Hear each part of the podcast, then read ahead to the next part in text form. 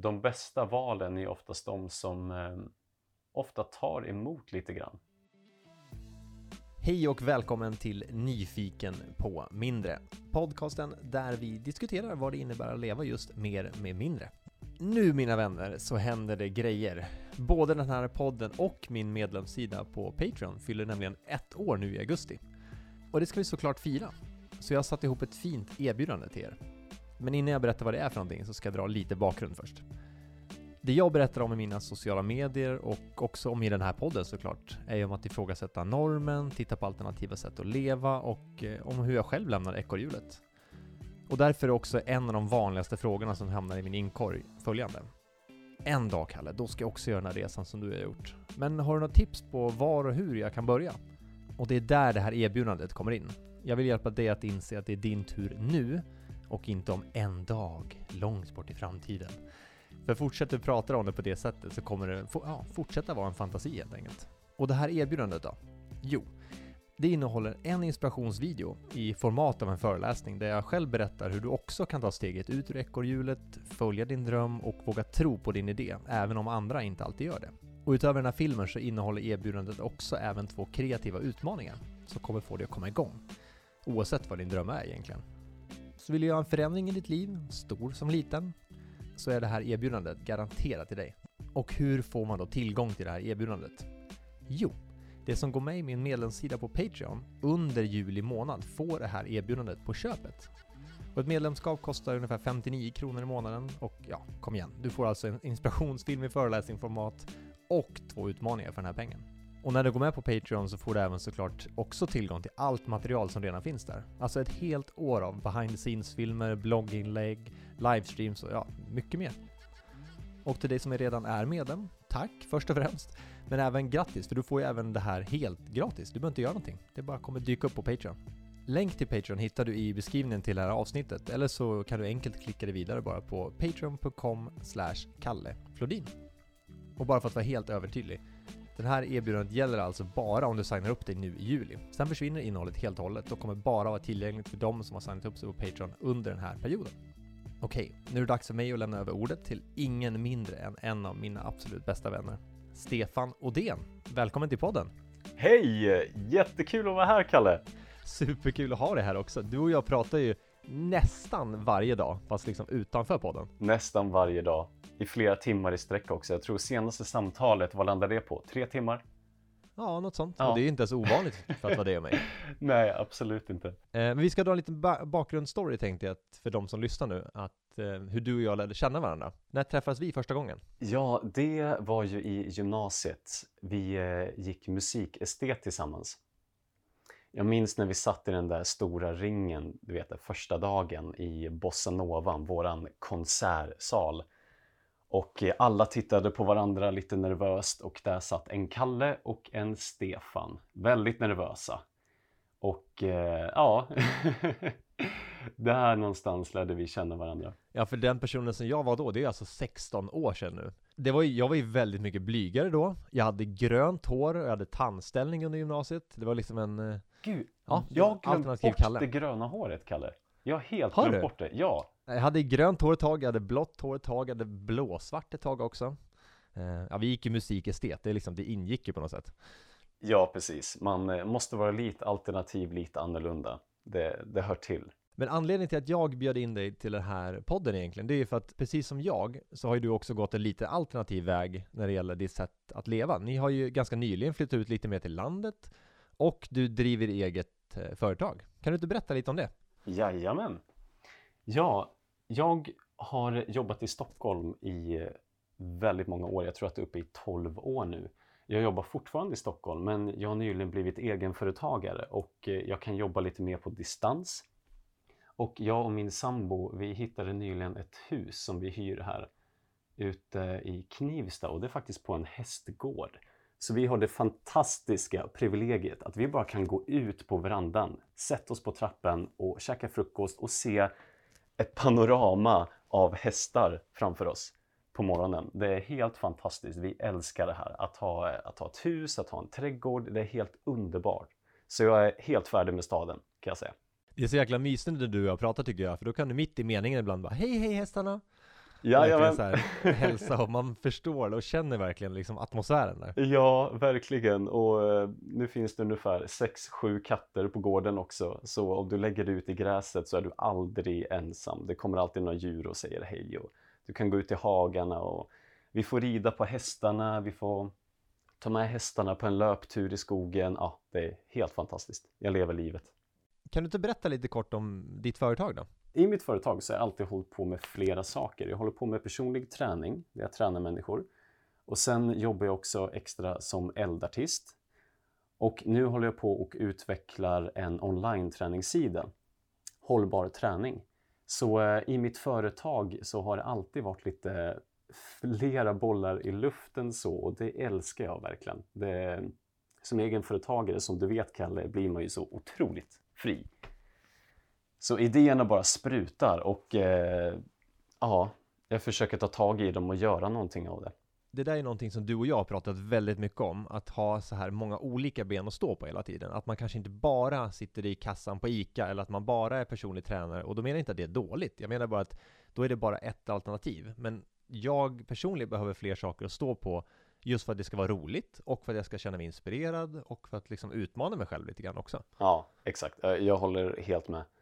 Och det som är roligt är, vi vet ju aldrig om ett litet projekt jag håller på med idag kan bli det som jag lever på i framtiden. Kan inte du berätta din den här lilla syster anekdoten som du brukar dra för mig? Ja, men det var någonting som jag hörde på eh, en annan podd som jag lyssnade på, eh, Rika Tillsammans. De pratade om det här med eh, projekt och hur mycket tid man ska lägga på alla projekt och fördela ut det. Men det är väldigt viktigt att det finns ett litet projekt som de kallade för Lilla Syster och att det projektet kanske i framtiden kommer bli det stora så att du har en, eh, ska man säga, flera grader, som en skala av projekt som du jobbar på. Du har ett stort som kanske livnär dig idag och det är det som du ska ge eh, mest av din tid så att säga, för det är det som är aktuellt just nu. Men att du har de här små projekten, kanske ett mellanprojekt, ett litet projekt som kan bli någonting stort i framtiden. Och att underhålla det, ge det lite tid och kraft och energi hela tiden, men bara en liten procentuell del av din tid. Ja, så får man liksom se vad som växer tänker jag. För att man behöver inte tänka att det här lilla systerprojektet ska bli, det ska bli min stora inkomst, utan för då kommer man liksom skjutas i foten lite tror jag. Det kan vara en fälla där om man får en idé och man eh, hänger sig till den idén, allt vad man har och det visar sig inte funka. Så det är lite strategiskt tänkande i, i det också, samtidigt som man håller den där drömmen vid liv. Ja, men just att ha flera små saker sådär håller ju en lite på, upp på tårna liksom, tycker jag. Just för att då blir man liksom, alltså jag håller mig nyfiken. För att skulle jag bara filma hela tiden, till exempel till min YouTube-kanal, eller skulle jag bara hålla på med föreläsningarna, då skulle jag till slut tröttna på det tyvärr, tror jag. Men har jag liksom flera ben att stå på, då blir det roligt hela tiden. Precis. Det var ett bra exempel nu på det här med Corona också, för jag har jobbat som personlig tränare då och det är det jag har gjort mest av allt. Och nu när Corona kom så eh, försvann ju, jag tror 75% av mina kunder de där första veckorna under hela mars och april. Och då stod jag där utan kunder och det är inte så lätt att leta efter nya kunder mitt under en pandemi heller. Nej. Och det jag kunde göra då, det var att jag föll tillbaka på det här eh, lilla systerprojektet som vi kallar det under den tiden. Jag hade då plötsligt väldigt mycket tid och jag hade redan ett projekt som låg där och vilade. Och då kunde jag ta tag i det. Så jag satt ju hemma och jobbade på det här projektet 10 timmar om dagen, alla de dagar då jag var ledig från jobbet. Ja, du hade ju redan startat det liksom månader innan. Det var väl i höstas någon gång, någon gång va? Ja, redan, jag tror ett år sedan, då föddes den här idén om att göra en online-träningssida och konceptet kring det och hur jag skulle bygga upp det. Det tog fart i höstas. Och så kände jag alltid så här, ah, jag har inte så mycket tid och jag saknar flow. Och eh, jag försökte hitta de här tidsutrymmena att faktiskt grotta ner mig i projektet. Och så kom Corona. Och livet bara bestämde att nu är det det här du ska göra, Stefan. Och jag har suttit nu i flera månader och jobbat nästan heltid med det här. Jag skulle säga mer än heltid nästan, för nästan gång, varje gång du och jag pratar så här, ja men vad har du gjort idag Stefan? Ja, jag har spelat in fyra nya filmer. Man bara, Ja. ja, okej, jag har varit ute med tuss och ätit lite tårta. Det är mina, mina superdagar som jag kallar dem. De kommer inte ofta. De finns där, men, eh, och det är något jag strävar efter. Men eh, ja. Ja, men du och jag pratade om lite igår på vårt, en, en av våra långa samtal, det här med att, eh, att gå till jobbet lite mer, för det vart jag väldigt taggad på när vi Ja, pratade om det. eller hur? Eh, just det här att, jag har känt att jag ser fortfarande mitt filmande, alltså YouTube och Patreon och allt liknande, som en rolig grej, vilket det fortfarande är, absolut, och jag tar det på allvar. Men att jag behöver se det mer som mitt jobb, och att jag faktiskt liksom, nu går jag ut med kameran och jobbar, jag är på mitt arbete. Eller hur? För att annars kommer jag inte ta det på alltså, så stort allvar och om inte jag tar det på så stort allvar så kommer inte andra göra det heller. Det, det där är jätteviktigt och det svåraste som egenföretagare att faktiskt komma dit att nu är det jobb. Jag är hemma, det är en hel dag som är fri. Jag skulle kunna sitta och surfa runt på Youtube på datan. Eh, jag kan ligga och pilla min naveln på gräsmattan. Eh, det är viktigt att få till det där om det ska bli ett hållbart företagande. Jag kände det jättetydligt när jag och Kristine byggde eh, våran eh, studio här på övervåningen. När vi satt mitt emot varandra och jobbade, då var jag supereffektiv. För det kändes som att jag var på ett kontor, ett väldigt mysigt kontor. Ja, Men jag hade liksom en kollega mitt emot, vi kunde bolla lite mitt i. Ja, vad tycker du om den här texten? Ja, men formulera om den lite så här. Eller vad tycker du om den här bilden? Eller vad det nu kan vara. Då var man liksom på jobbet på ett annat sätt. För hon jobbar ju också via sociala medier och liksom försöker bredda sig online. Och då är det väldigt, vi har väldigt liksom lika sätt att se på det. Och samma sak med dig och mig, det är därför vi pratar så mycket tror jag. Att vi har så otroligt samma sätt att jobba på du och jag. Vi har ju väldigt olika nischer. Du har ju din träning och jag har mitt liksom det här enkla livet jag berättar om. Vi har ju samma grundmall men olika ämnen. Alltså det, det har vi också pratat väldigt mycket om, du och jag, Kalle, hur viktigt det är att ha någon som känner igen sig i situationen man befinner sig i. Menar, vi pratar ju nästan dagligen då med varandra och de där samtalen är ju fyllda av eh, pepp. Där vi dels berättar för varandra, nu har jag det här målet för dagen, nu ska jag göra det här. Och så um, säger vi till varandra, ja, då får du eh, leverera det här och ring mig när du är klar. Till exempel att vi finns där för varandra, peppar varandra, men vi vet vilken sits vi är i. Hur svårt det är ibland att vara en företagare. Att ha det stödet där är ovärderligt, Kalle. Verkligen. Alltså det är så guld värt på något sätt. Och jag tycker också att när man inser det här att den enda begränsningen jag har från att inom citationstecken lyckas, det är mig själv. Det är att jag sätter mig, liksom krokben för mig själv, att jag sätter mig på YouTube till exempel, eller ja, pillar med naveln, ligger i hängmattan eller vad som helst. Och det kan man också göra, absolut. Men att man skiljer på jobb och fritid. För att det är så svårt när jag gör det jag verkligen älskar, vilket är att filma och skriva och fota. Om jag gör det, det är så svårt, i början var det det, nu börjar jag se det mer som ett jobb. Eh, och jobb är inte någonting negativt i min värld, utan bara liksom någonting som jag tycker är väldigt roligt. Jag fick faktiskt en fråga om det på Instagram igår från någon engelsk följare från, vad var hon ifrån? Nederländerna tror jag. Eh, hon frågade så här, det här låter så jävla eh, skitnödigt att ta upp, eh, det är värsta komplimangen från henne, men det var typ så här, du, du verkar så avslappnad och lycklig i det sättet hur du bor, hur, hur du lever, hur, vad är källan till det? Och då fick jag verkligen sätta mig och tänka. Eh, Det är ju supertrevligt att hon liksom ser det på det sättet, att jag liksom, ja, verkar lycklig och mår bra, sådär. Men jag fick verkligen sätta mig ner och tänka liksom, vad är det som har fått mig att framstå så och är så också? Och jag tror det handlar mycket om att jag gör det jag innerst inne vill göra med livet. Är du med? Jag sitter Ja. inte i Stockholm som jag gjorde förut och jobbade i butik och var den här grejen med att jag, så här, men jag gjorde inte det jag ville göra. Jag, sålde prylar till liksom människor som inte behövde dem. Det var inte det jag ville göra. Eh, jag ville vara ute i skogen och fota och filma och leva det livet. Och då, när jag var i Stockholm och levde det andra livet, då var jag inte lika lycklig. Och utstrålade nog inte samma energi heller. Eh, så, så är det verkligen. När man jobbar en hel dag som, företag, som egenföretagare, då kanske bara en liten del av den dagen känns som jobb. Det har vi pratat om återigen, det här med vad är det tunga i företagandet? Vad är det som faktiskt är det tråkiga jobbet? För det finns ju också den här mörka sidan med eh, mörka sidan, nej men den mindre tilltalande sidan av det. Som när jag har spelat in en film till exempel. Jag tycker det är jättekul. Jag kan vara ute i skogen och eh, visa hur man hoppar över stockar och stenar. Och sen ska jag sitta ner och redigera den filmen och det är inte lika kul och då känns det mer som jag kommer in i ett jobb. Men det är också, tror jag, gissningsvis, eftersom jag har liksom suttit väldigt många timmar och redigera. Jag tycker i dagsläget redigeringen är väldigt rolig. Eh, för, jag tänker, eh, för jag tänker väldigt mycket redigering när jag filmar det. Eh, så jag är så arbetsskadad att jag liksom redan tänker på processen. Och när du och jag sitter och pratar så här i podden, jag tänker exakt på vilka grejer jag kommer klippa bort och behålla. För att det är liksom sån otrolig arbetsskada, för jag tycker om att liksom förfina eh, produkter. Men jag förstår vad du menar. Det, vissa grejer är ju inte kul. Det är alltid några saker som vi känner att vi är väldigt bra på. Sen är det några saker, och det här, ja, återigen, gud, egenföretagare, det här är ett sånt stort ämne, jag älskar det här Kalle. Eh, när man är egenföretagare så tvingas du ta tag i saker och bli bra på saker som du inte är.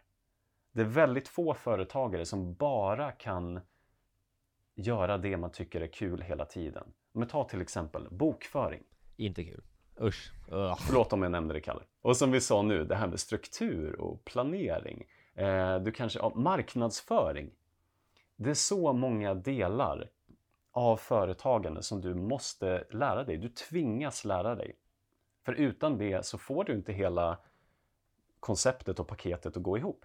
Nej, för vi pratade om det du och jag igår ju, det här med att eh, det jag gör här ute i skogen, det är ju inget unikt. Jag bor i en stuga i skogen här tillsammans med Kristina, min sambo. Eh, vi lever ett enkelt liv, vi fotar och filmar och skriver lite om det.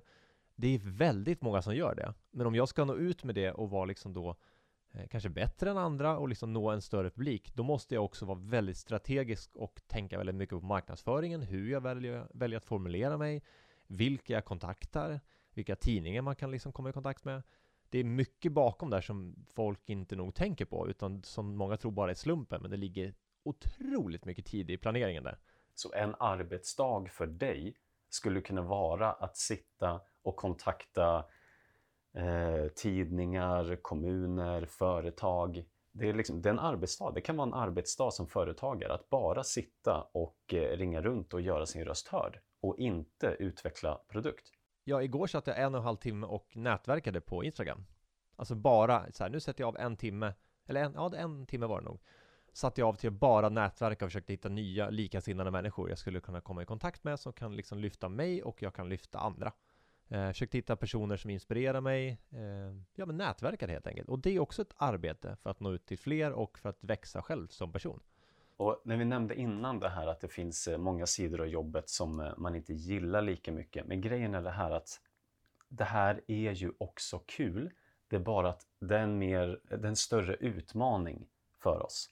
Och det är via de här utmaningarna som man som företagare tvingas välja själv. Som anställd så landar ju utmaningar i ditt knä, förhoppningsvis. Men som egenföretagare behöver man söka sig till de här utmaningarna själv. Det finns ju en sägning som jag gillar väldigt mycket som är så här, seek discomfort. Alltså liksom söka sig det som är lite, skaver lite.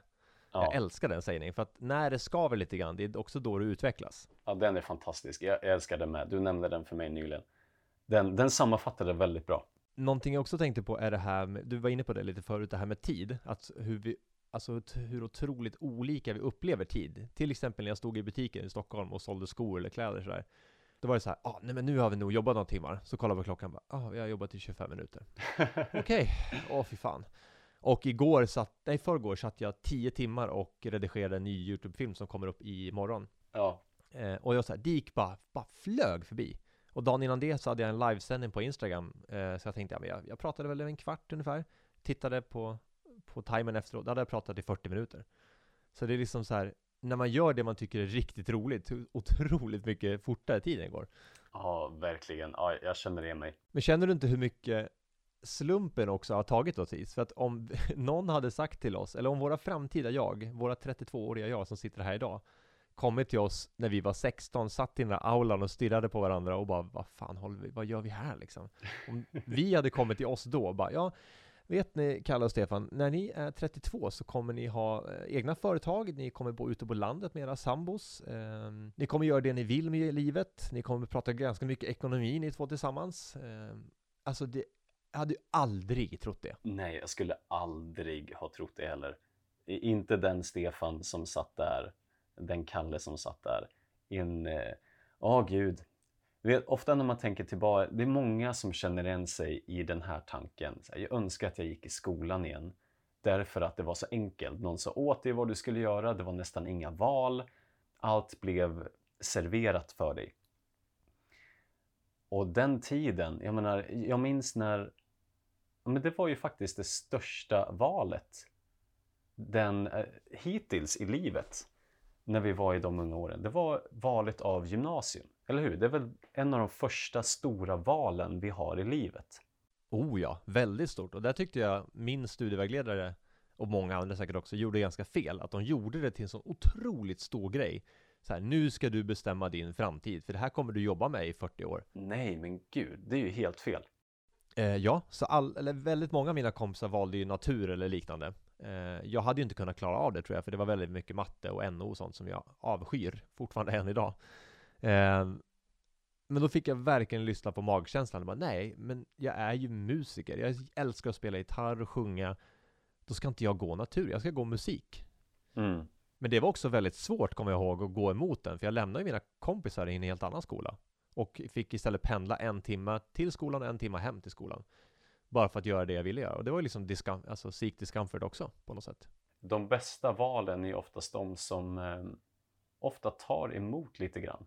Ja, eller ganska mycket till och med. Ja, precis. Vad är det som skaver för dig just nu då? Oj, skaver, som i, eh, i val. Ja, alltså så här, seek discomfort-tänket. Finns det någonting som du skulle kunna eh, Ja men typ den här podden är väl en sån grej för dig tänker jag? Ja, absolut. Eh, Det här är ju inte mitt naturliga element att, att synas och höras. Så, min grej är ju som, som introvert människa som jag har jag har liksom kommit närmare mig själv under senaste tio åren och eh, blivit ett med den här introverta sidan av mig själv och finna styrkan i det. Men min, eh, min stora utmaning som alltid finns där, det är att komma ut och göra min röst hörd. Ja, och det är det du behöver göra på något sätt om du ska lyckas som företagare. Exakt. Och det är där min stora utmaning ligger. Och när du, Kalle, frågade mig, vill jag vara med i din podd? På insidan så skrek jag nej. Ja, lite på utsidan också faktiskt. Precis, men jag har tränat upp den här företagarmuskeln som säger ja till alla utmaningar. Och jag är så glad nu att jag gör det här, Kalle, för det här är ju så himla kul.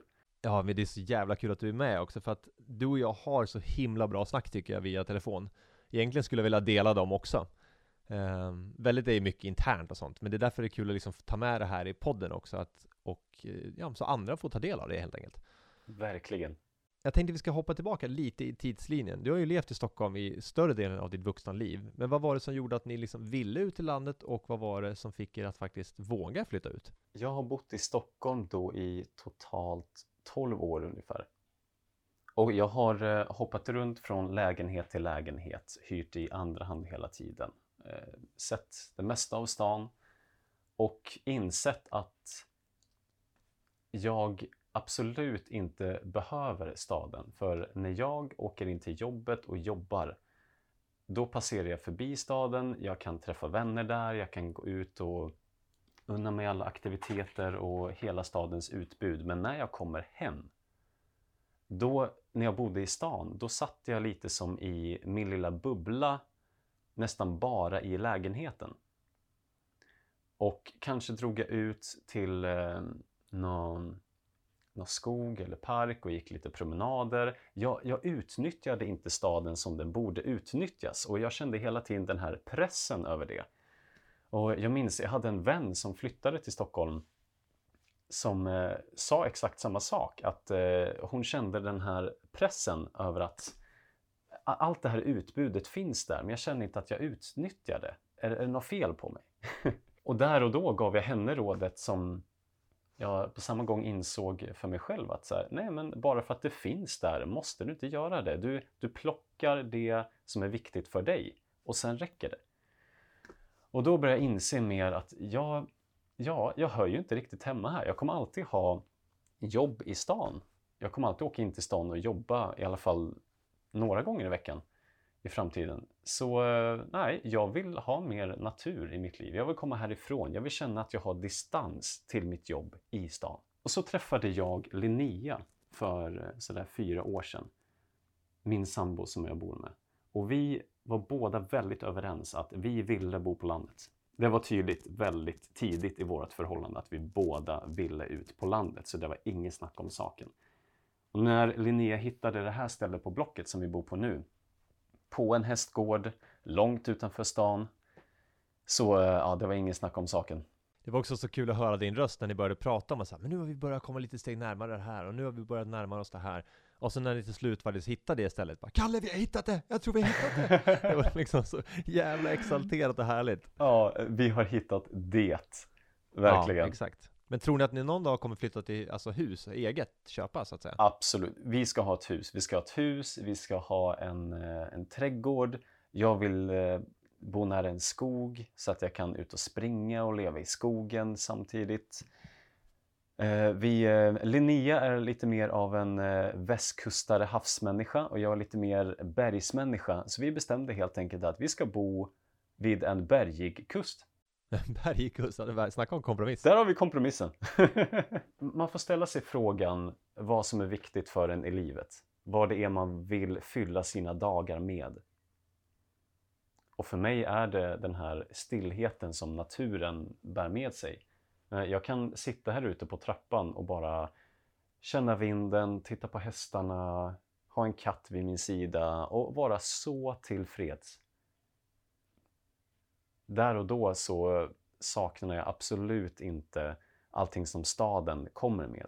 Utan jag är i mitt rätta och sanna element här ute. Exakt den där frågan fick jag på Facebookgruppen igår tror jag det var. Alltså i Facebookgruppen för den här podden, Nyfiken på mindre. Om ni söker på Facebook så hittar ni den om ni vill komma med på lite eftersnack. Ehm, då var det en kille som frågade så men Kalle, du verkar ju flyttat ut till landet och du bodde i stan förut. Är det inget du saknar med stan? Och jag fick verkligen vänta några timmar liksom innan jag svarade för att jag var så här. Uh, nej, nej. Jag tror inte jag saknar någonting egentligen. Och gör jag det då kan jag alltid besöka stan. Eller hur? Det är just det här liksom, det, den finns ju alltid där. Jag tycker Stockholm är en jättefin stad, men jag vill inte bo i den. Nej, precis. Staden kommer alltid finnas där, den kommer alltid finnas kvar. Och visst, man kan säga detsamma om naturen och eh, landet. Landet kommer alltid finnas där när du behöver det. Och det är det jag tycker är en sån härlig kompromiss oavsett vad man är för människa. För alla vill inte bo på landet, många vill bo i stan. Många vill ha liksom den här eh, eh, möjligheterna, fart och fläkt eh, aktiviteter, event. Där har du ju staden. Och så kanske man vill ha lite grann av landet och naturen.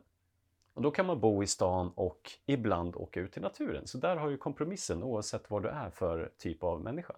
Jag märkte det så himla tydligt också när du och jag pratade igår på telefon att ehm, För vi, eftersom vi pratar så länge så får vi hänga med ganska mycket i varandras vardag sådär Och då skulle du gå och handla igår eh, och gick in på någon mataffär och då liksom hörde jag det här gamla stadsbruset som var en del av mitt liv förut. Det här, det ja. var folk i bakgrunden, det var någon som spelade dragspel och tjoade och kimmade.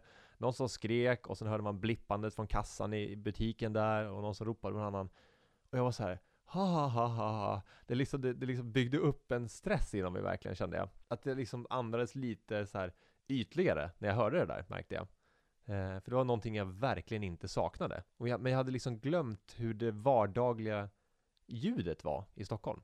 Ja, jag ringer Kalle ibland så att han ska bli påmind om just det här i, i de här stressiga situationerna. Eh, du märkte Tack. på mig och min röst, Kalle, eller hur? Jag blev så off. Ja, du stängde ju av dig. Ja, jag stängde av helt. Jag gick liksom in i eh, energispararläge. Eh, Kalle fick hålla låda där i tio minuter och jag bara uh, uh, Ja, men du uh. sa ju till och med det så här, Kalle, Kalle, nu går jag in här. Nu får du prata en lång stund. Jag bara, ah, okej. Okay. Fick jag dra någon lång story ja. för att hålla igång samtalet, så du bara hummade tillbaka. Precis. Jag tror många skulle tycka det var intressant att göra den här resan som du och jag har gjort också. Men vad skulle du ge för tips till dem som är liksom sugna på att kanske antingen flytta ut till landet eller starta eget eller göra någonting alternativt utanför för normen? Att bara börja, men den klyschan som man hör ofta den är lite mer komplex än vad man tror. Att bara börja och sätta igång, det är, det är väldigt många byggstenar som ska på plats. Om du ska göra en förändring i ditt liv eller börja med ett stort nytt projekt, då gäller det att börja med de första stegen och bara fortsätta bygga på detta torn som kanske står färdigt om väldigt många år. Men det är viktigt att man, om det, återigen det här lilla systerprojektet som eh, vi nämnde, att man har ett projekt som ligger dig väldigt varmt om hjärtat. Även om det här inte kommer vara en total omställning för dig imorgon eller idag, så eh, fortsätt att jobba på det. Var outtröttlig och bygg på det där drömtornet. Och så, då kommer du se att det kommer hända grejer. Tiden är din bästa vän när man jobbar mot en dröm. Det är väldigt kloka ord. Det där, jag skulle kunna lägga fortsättning på det där. Liksom, att bara börja, det är steg ett. Men nästan alla kan ju börja. Men de som då inom citationstecken lyckas, det är de som också fortsätter och inte ger upp. Outtröttlighet. Att bara fortsätta. Problemen kommer ju alltid komma. Eh, och det är också så här klyschor som man hör hela tiden. Eh, grejen med klyschor inom företagarvärlden och eh, att eh, eh, nå dina drömmar. Jag menar, vi, har, vi blir matade med sånt i filmer och från kändisar och överallt ifrån. Och de är sanna, de fungerar. Men ett citat kommer bara liksom ta dig så långt. Det finns mer kring det. Så om du, om du tar vilket citat som helst. Eh, eh, om man tar till exempel det här med motgångar. Motgångar kommer komma, men fortsätt ändå, du kommer lyckas. Det gäller att verkligen gå in och leva det. Att bevisa att det funkar för dig själv. Och du kan börja så smått. Det kan vara att eh, jag hade tänkt dra ut och springa nu på morgonen, men det regnar ute. Eh, så här, nej, jag har bestämt att jag ska springa, så jag ska ut och springa. Regnet kommer inte stoppa mig. Ja, precis. Och där och då har du för dig själv bevisat att ingenting står i din väg. Det är liksom att, att du behöver bekräfta dina principer som du lägger ut för dig själv. Och det gör man genom att sakta men säkert och metodiskt jobba sig framåt. En liten bit i taget. Jag tror en viktig grej att tänka på också, som jag och Kristina pratar ganska mycket om i vår relation, att om vi hela tiden förväntar oss perfektion, då kommer vi känna oss att vårt förhållande har misslyckats. För att om vi tänker att det ska vara på en high hela tiden, så här liksom, det ska vara så himla bra, det ska vara så jävla gött och det ska vara så romantiskt och fantastiskt. Då kommer vi känna oss jättedeppiga och misslyckade när det väl dippar och vi kanske inte är överens om någonting eller bråkar om någonting. Ja. Men om vi förväntar oss att det kommer vara upp och det kommer lite ner, oavsett om det är relationer eller företag eller livet i sig. Om vi förväntar oss att det kommer vara ner ibland, då kommer inte det kännas som en alltså, lika stor förlust, utan det kommer bara kännas, ja men just det, nu är det en liten dipp, ingen fara, det kommer en topp snart igen. Det där tycker jag är svårt. Det har varit en av mina stora utmaningar, Kalle. Att eh, balansen mellan att sträva efter, eh, eh, efter att nå himlen samtidigt som att eh, vara verklighetsförankrad och eh, acceptera sig som man är med alla fel och brister som man har. Att, att hitta balansen däremellan. Förstår du vad jag menar? Jag förstår precis vad du menar. Det är inte lätt, men så länge man fortsätter att utveckla sig själv och de runt omkring sig, alltså det vi, du och jag pratar väldigt mycket om förut på telefon, det är att omge sig med rätt personer. Ja, gud ja. Det liksom formar ju den man är. Jag är ju Kalle, den versionen jag är idag, tack vare att jag har Stefan, jag har min mamma, pappa och syster, jag har Kristine, jag har mina andra vänner. De jag väljer att ha i min närmsta krets, de formar Kalle. Det jag tycker är intressant, Kalle, det är om jag tänker tillbaka på alla vägskäl som jag varit i i livet. I den stunden när jag inte har kunnat bestämma mig för vilken väg jag ska gå, eller A eller B, hur människor runt omkring mig har varit så betydande för de valen jag har gjort. Oh ja, och hur mycket det skulle kunna hjälpt dig om det var fel personer. Ja, precis. Eller bara ett möte med en människa. Det kan vara på arbetsplatsen eller bara ute på gatan, i tunnelbanan. En människa man möter som får en att ändra riktning helt i livet. Det låter väldigt episkt, men eh, det är absolut en möjlighet. När jag tänker tillbaka på men till exempel varför jag kom in på träning. Det var tack vare min mamma. Det var efter gymnasiet och vi hade gått musik estet i tre år. Och jag stod där och visste inte vad jag skulle göra av mitt liv och eh, min syster hade sökt till en friskvårdskurs på en folkhögskola i Dalarna. Och eh, jag visste inte vad jag skulle göra alls. Och det var verkligen så här, gud, det är nu jag ska göra valet. Men jag har bara pluggat estet i eh, tre år. Jag vill inte bli musiklärare. Vad kan man bli annars på musikestet? Jag var liksom helt lost. Och så sa min mamma till mig, men Stefan, du gillar ju att träna. Följ med din syster, gå friskvård. Och det var så här, du vet, man kände sig lite som den här lilla pojken. Nej men Stefan, gå och lek med din syster. Ja, det förstår jag. Men hon hade så rätt. Jag gick tillsammans med min syster i samma klass friskvårdskursen i Malungs folkhögskola. Och det var det bästa val jag någonsin gjort i hela mitt liv. Jag och min syster kom mycket närmare varandra. Jag hade en fantastisk lärare som invigde mig i... Eh, han fick mig att älska anatomi. Jag lärde mig muskler och latin och allt det där. Det var Alltså de, det året skapade grunden till den Stefan som är här idag. Bara av att min mamma sa till mig, Stefan, följ med din syster och gå kursen med henne. Det är lätt att titta tillbaka nu idag, att så här, och vara efterklok och bara, men det är väl klart vi hamnade här. Men när man står där mitt i valet bara, vad håller jag på med? Är det, ska jag gå höger eller vänster? Vilket tåg ska jag hoppa på? Eller ja, vänta, jag kanske ska stå på den busstationen? Eller nej, taxi kanske jag ska ta. Vilken skola ska jag plugga? Du vet. Alltså det finns så många val. Ja, tänk om du kan hoppa tillbaka dit och eh, med den insikten att om jag tar det här valet, då kommer jag sluta där. Liksom, långt upp i trädet, ut på grenen, där ut till höger. Där i livet kommer du hamna. Om du tar det andra valet, då kommer du komma till en helt annan plats. Ja, det, det är fantastiskt och eh, man blir samtidigt lite mörkrädd. Ja, men det är samma sak. Jag hade inte velat ändra ett litet vägval genom hela mitt liv om jag ska vara helt ärlig just nu. Och det känner jag mig såklart väldigt lyckligt lottad att kunna känna. Jag har liksom inte ut, blivit utsatt för någonting jättehemskt. Det är klart jag har varit väldigt deprimerad, haft tung ångest i flera år med separationer och sånt. Men just att de har ju liksom gjort mig till den jag är idag. Jag brukar ju säga att liksom, ju mer misstag du gör, desto snabbare du kommer att lära dig. Ja, Jag har ju blivit en bättre pojkvän idag, tror jag.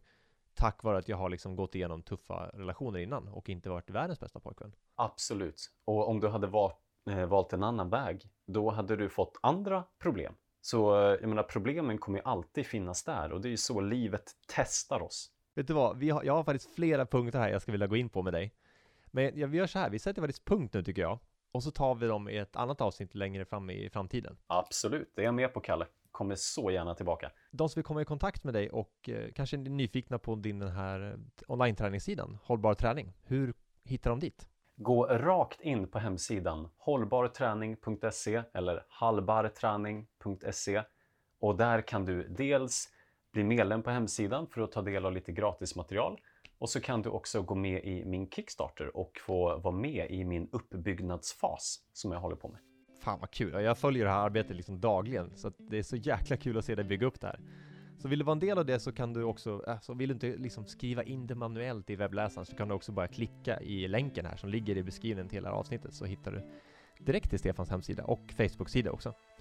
Då säger vi tack för idag Stefan, superkul att du var här! Det var jättekul Kalle, tack för att jag fick vara med. Det var super. Och till dig som lyssnar, glöm nu inte erbjudandet jag nämnde i början, det här med att gå in på Patreon och så får du tillgång till inspirationsvideo i form av föreläsning och även två utmaningar för att kicka igång dig och komma igång med din dröm helt enkelt.